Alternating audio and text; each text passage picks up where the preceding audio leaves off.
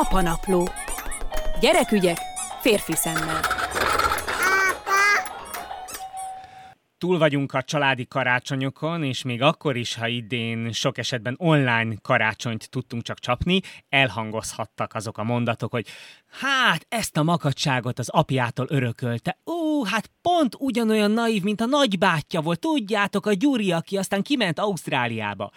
És hát sokkal régebben, mint ahogy nekem megszületett volna a Szonya lányom, én sokkal régebben gondolkozom már azon, hogy vajon a fizikai tulajdonságainkon és a megjelenésünk kön túl, vajon a genetikának tényleg van-e szerepe minden más képességünkben és tulajdonságunkban, úgyhogy ma itt az Apanapló rovatban ezt a témát igyekszem körbejárni Falus András genetikussal, aki itt is van a vonalban. Tiszteletem, professzor úr! Jó napot, üdvözlöm a hallgatóit is. Szóval a fizikai tartományon túl van olyan tulajdonságunk vagy képességünk, amiben a genetikának van szerepe? Vagy ezek mind csak tanult dolgok? Nem, is, is. Én azt gondolom, hogy a legkorrektebb válasz az, hogy is. Amikor a közbeszédbe azt mondjuk, hogy apádra ütöttél, ő is ilyen rendetlen, és így tovább, ennek a tudományos értelemhez nincs sok köze, mégis a közbeszédben, a közértelmezésben ezt folyamatosan, folyamatosan használjuk. Itt felvethető az a kérdés, és most még nem a tudományról, hogy mit öröklünk, mert nem csak a, a vonásainkat, a hajszínünket, a ö, esetleges ö, legkülönbözőbb betegségekkel való hajlamunkat, és most mondtam ki a legfontosabb szót, a ö, magyar nyelven ez a szó, hogy hajlam, rengeteg mindent jelent. Tehát a hajlamosít valamire, ez egyértelműen azt jelenti, hogy nem biztos, de az ő lehetőségei, amit ö, ö, akár, akár biológiai értelemben, tehát genetika, öröklés biológiai értelemben, akár szokásokban, hagyományokban, családi ritusokban átvett valakit.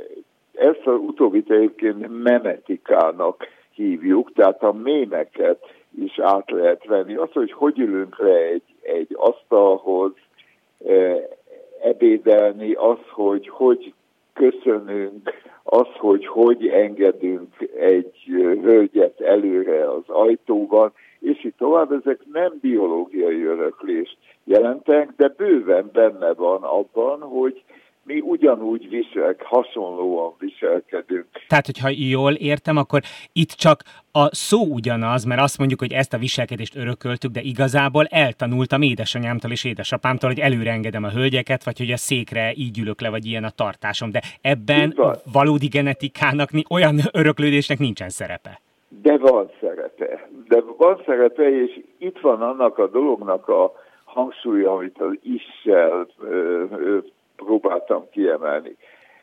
Olyan, olyan dolgok, mint a bőrszín, a hajunk színe, a szemünk, a, az, hogy a, az emésztésünk, a, a élettartamunk, tehát az élet hosszunk, ebben rengeteg igazán örökölt biológiai tényező van.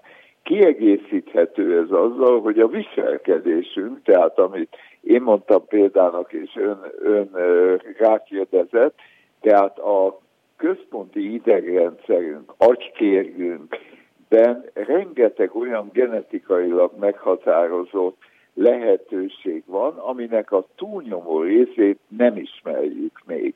Tehát az a, a valakinek a viselkedése, a tudata, a véleményformálása igenis függhet egyes gen, genetikai, idegi, neurogenetikai tényezőktől. Csak a viselkedés, a magatartás egy hihetetlenül bonyolult, komplex dolog, ahogy az idegrendszer is. Az idegrendszerben sok százmillió neuron hálózata működik, és ha most egy egyszerűsített példával megpróbáljuk ezt ábrázolni, a mobil hálózataink is rendkívül, rendkívül bonyolult hálózatok, de egyes, az egyes elemei jól körülhatároltak, technológiailag érthető berendezések. Mégis amikor szilveszterkor, tehát néhány nap múlva, éjszaka, éjjel, a új év beköszöntében föl akarjuk hívni az ismerőseinket, akkor mindannyian gyakran tapasztaljuk, hogy olyan zsúfoltak a vonalak, hogy nem ki, nem tudjuk elérni, és így tovább. De eszünkbe nem jut az, hogy ez a, a mi mobilunknak a gyengeségét jelenti. Mindenki tudja, hogy ez a hálózat, a terhelt, túlterhelt hálózatnak a jellegzetessége. Ugyanez van, ugyanez, hát nem ugyanez, hanem ö, talán analógia szintén hasonlít az idegrendszerünk, ami rendkívül bonyolult neuronális elemekből, neuronális hálózatokból álló struktúra a legmagasabban szervezett anyag a földi életben, így határozza meg a neurobiológia az agy működését, de genetikai törvények is érvényesülnek. Tehát lehetnek hibák benne, lehetnek olyan örökölt és mit tudom én, egy életkor után jelentkező ö, ö, hibák, ami miatt az emlékező tehetségem, a bevésős, tehát a memória képző lehetőségeim, azok nem olyanok, mint másoké, vagy éppen, hogy olyanok, mint másoké. Tehát emellett, a genetikai elemek mellett igenis rengeteget számít, hogy milyen környezetben nőttem föl, mit tanultam, mit láttam, ahogy erről előbb szó volt. Tehát az, hogy mi milyenek vagyunk, hogy viselkedünk, milyen a, a pszichikumunk, milyen a tűrő képességünk, a tolerancia képességünk, mennyire tudjuk megjegyezni uh, helyzeteket, mennyire uh, tudunk alkalmazkodni uh, másokhoz, ezek genetikai és nem genetikai tényezők együtteséből jön létre. A nem genetikai tényezőket epigenetikának hívjuk, tehát azt mindenki tudja, hogy mit eszünk, hogy hogy alszunk, hogy hogy mozgunk, sőt milyen hangulatunk van, mennyire mosolygunk, milyen ö, ö, szimpatikus vagy kevésbé szimpatikus emberek vesznek körül például a munkahelyünkön, ez abszolút befolyás, de ezt nem örököljük. Amit öröklünk, az a, hangsúlyozom, nagyon kismértékben feltárt neurológiai, neurogenetikai jellegzetesség. Lehet, hogy nagyon laikus lesz a kérdésem, de nézem a lányomat. A lábfeje az egy az egyben az enyém, tehát az én lábfejemet rámásolták az ő lábára. De a, az orra és a szája az meg kifejezetten a feleségemére hasonlít. Ez ho, hogy dől el? Vannak domináns és kevésbé domináns dolgok? Tehát honnan lehet látni, hogy miből alakul, hogy egy gyerekben melyik rész kire fog hasonlítani?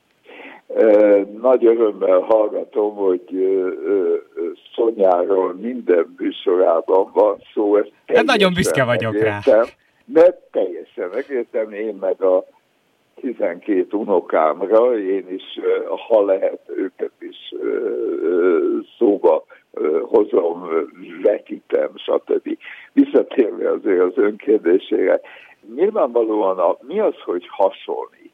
Ha valakinek az arcára nézünk, miről ismerjük meg, nem feltétlenül az egyes részeiről az arcának, tehát a, a nagybácsinak a ö, homlokán, a bibércsókról valóban meg lehet ismerni, hogy igen, az, azt már a három-négy-öt éves gyerek is látja, de mi az, hogy hasonlít? A hasonlít az arc berendezés aránya, még a szájának a formája, a mozdulatai, ahogy, ahogy nevet, ahogy esetleg sírásra gördül a szája. Ezek a mozdulatok, ezek a dinamikák, ezek azok, amik hasonlítanak. Az orrának a, a mennyire hisze az orra, az én drága nagymamám azt mondta rólam, hogy olyan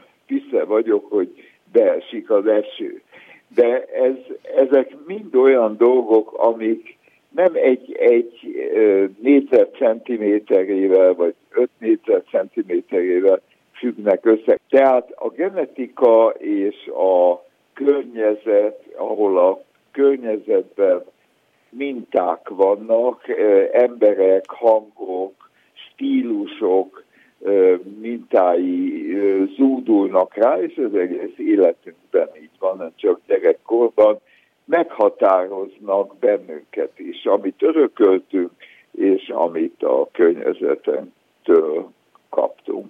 És van még a mai beszélgetésre egy városi legenda, egy csomó helyről hallottam már, hogy az újszülöttek az első pár hétben vagy pár hónapban, ne, nem, hogy az apjukra hasonlítanak inkább, mert ugye a természet így egyensúlyozza ki a csak az anya biztos hiedelmet, és így próbálja az apákat meggyőzni arról, hogy ez az ő gyerekük. Ez egy teljes butaság?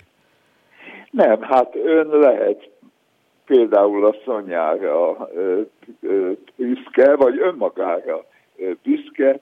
Én ezt nem tudom. Ez, egy ilyen jól hangzó, tényleg lájosi legenda, de miért ne fogadjuk el? Vannak mesék, amik örömet okoznak, ez is talán ilyen. Nem kell minden tudományosan megmagyarázni. Én, aki egész életemben tudományjal foglalkoztam, gentikával, immunológiával, úgy gondolom, hogy van ennél, van más is, és nem minden a tudomány. Higgyük csak azt, kedves, kedves apák, hogy is mondják, kisapák, hogy az a kölyök az most ránk hasonlít, ha ez jó nekünk, miért ne? Hajlamokról, hasonlításról, öröklődésről beszélgettem az elmúlt negyed órában Falus András genetikussal. Professzor úr, nagyon szépen köszönöm a segítséget.